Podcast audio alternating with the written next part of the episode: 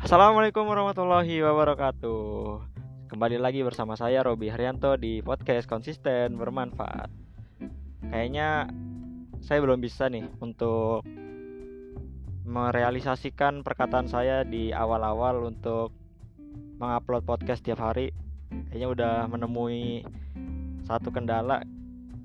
Ya nanti uh, saya akan buat semampunya semaksimalnya minimal seminggu adalah podcast yang baru. Kali ini uh, akan membahas dari buku yang sama dari episode-episode sebelumnya buku kolaborasi kebaikan. Kali ini masuk ke bab 3 yang judulnya sama dengan buku tersebut.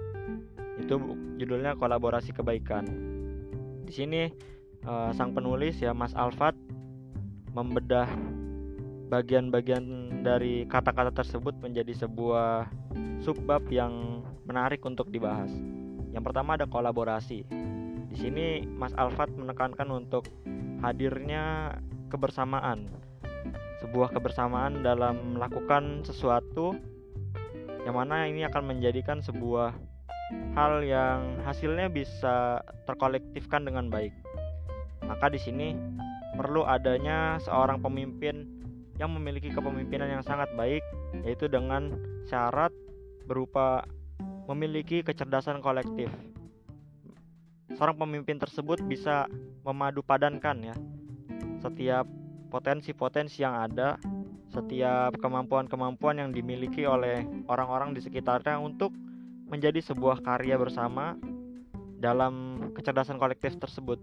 Ini dibuktikan dalam sebuah perkataan ya sebuah perkataan yang ditulis di buku ini itu menggambarkan seorang manajer yang baik bukan uh, tentang bagaimana dia uh, menyuruh-nyuruh dari uh, staff-staffnya.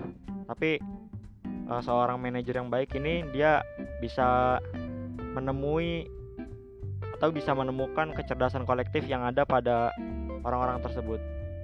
Lalu akhirnya Manajer ini bisa menemukan sebuah titik temu untuk mengelola perbedaan tersebut. Nah, ini terkait kolaborasi.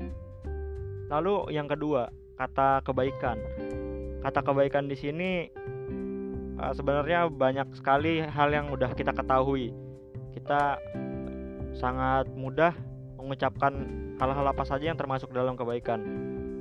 Membuang sampah, sembar membuang sampah sembarangan, membuang sampah pada tempatnya, membantu orang tua, membantu orang lain, dan lain-lain. Itu sangat mudah diucapkan. Namun, sering kali kita keberatan atau kesulitan dalam melaksanakan ucapan-ucapan kita tersebut.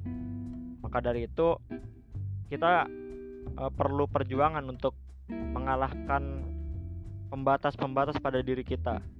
Perlu ada sesuatu usaha untuk kita melakukan hal-hal kebaikan tersebut yang sebenarnya mudah kita untuk ucapkan.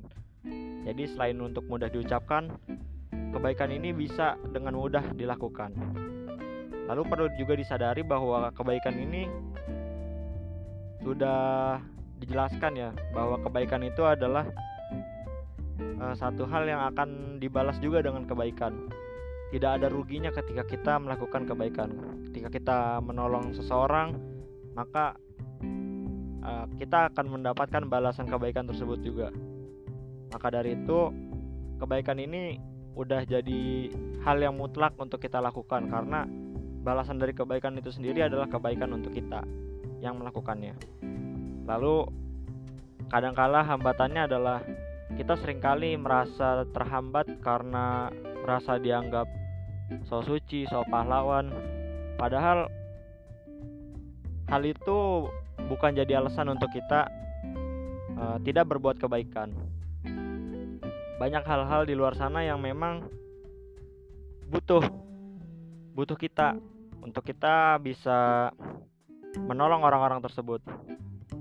Maka dari itu buang jauh-jauh pandangan seperti itu, pandangan-pandangan yang ternyata malah menghalangi kita dari kebaikan.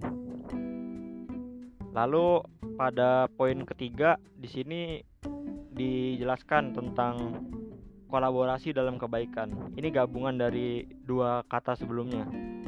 Di sini upaya untuk menggabungkan kebaikan-kebaikan tersebut menjadi sebuah kebaikan besar. Maka semangat kolaborasi kebaikan ini harus selalu ditanamkan. Bahkan kalau kita belajar dari sejarah, banyak juga orang-orang yang mengawali sebuah dobrakan besar melalui kolaborasi kebaikan. Misalnya ketika uh, di Indonesia para pemuda membuat perkumpulan-perkumpulan di yang diinisiasi oleh pemuda seperti itu ya dalam melakukan kolaborasi tersebut ada SDI, ada Budi Utomo dan lain-lain sampai Sumpah Pemuda itu dilakukan dengan semangat kolaborasi kebaikan menyatukan setiap hal yang berbeda menjadi satu gagasan dan satu hal yang bisa membawa kebaikan untuk Indonesia seperti itu lalu dalam kolaborasi kebaikan ini perlu disadari juga bahwa perjuangan kita semata-mata bukan untuk orang lain, bukan untuk mendapat pujian, tetapi kita hanya untuk mendapat uh, apa ya? Mendapatkan ridho dari sang pencipta seperti itu. Bahwa ujian sering kali justru menjadi pujian sering kali menjadi ujian. Nah, seperti itu. Ketika kita merasa dipuji, kita merasa di atas angin, kita kadang merasa sombong. Dan seperti yang pernah disebutkan di podcast sebelumnya, kita nggak pantas untuk sombong. Lalu ujian-ujian tersebut harusnya menjadi pujian-pujian tersebut harusnya bisa kita hindari dan bisa kita kontrol. Untuk akhirnya tidak membuat kita lemah dalam bergerak seperti itu. Dan teruslah untuk berbuat baik karena balasan dari kebaikan adalah kebaikan. Ya mungkin itu aja yang bisa saya bagikan dalam episode kali ini. Semoga kita selalu bersemangat untuk dalam berkolaborasi kebaikan sampai bertemu di episode berikutnya. Assalamualaikum warahmatullahi wabarakatuh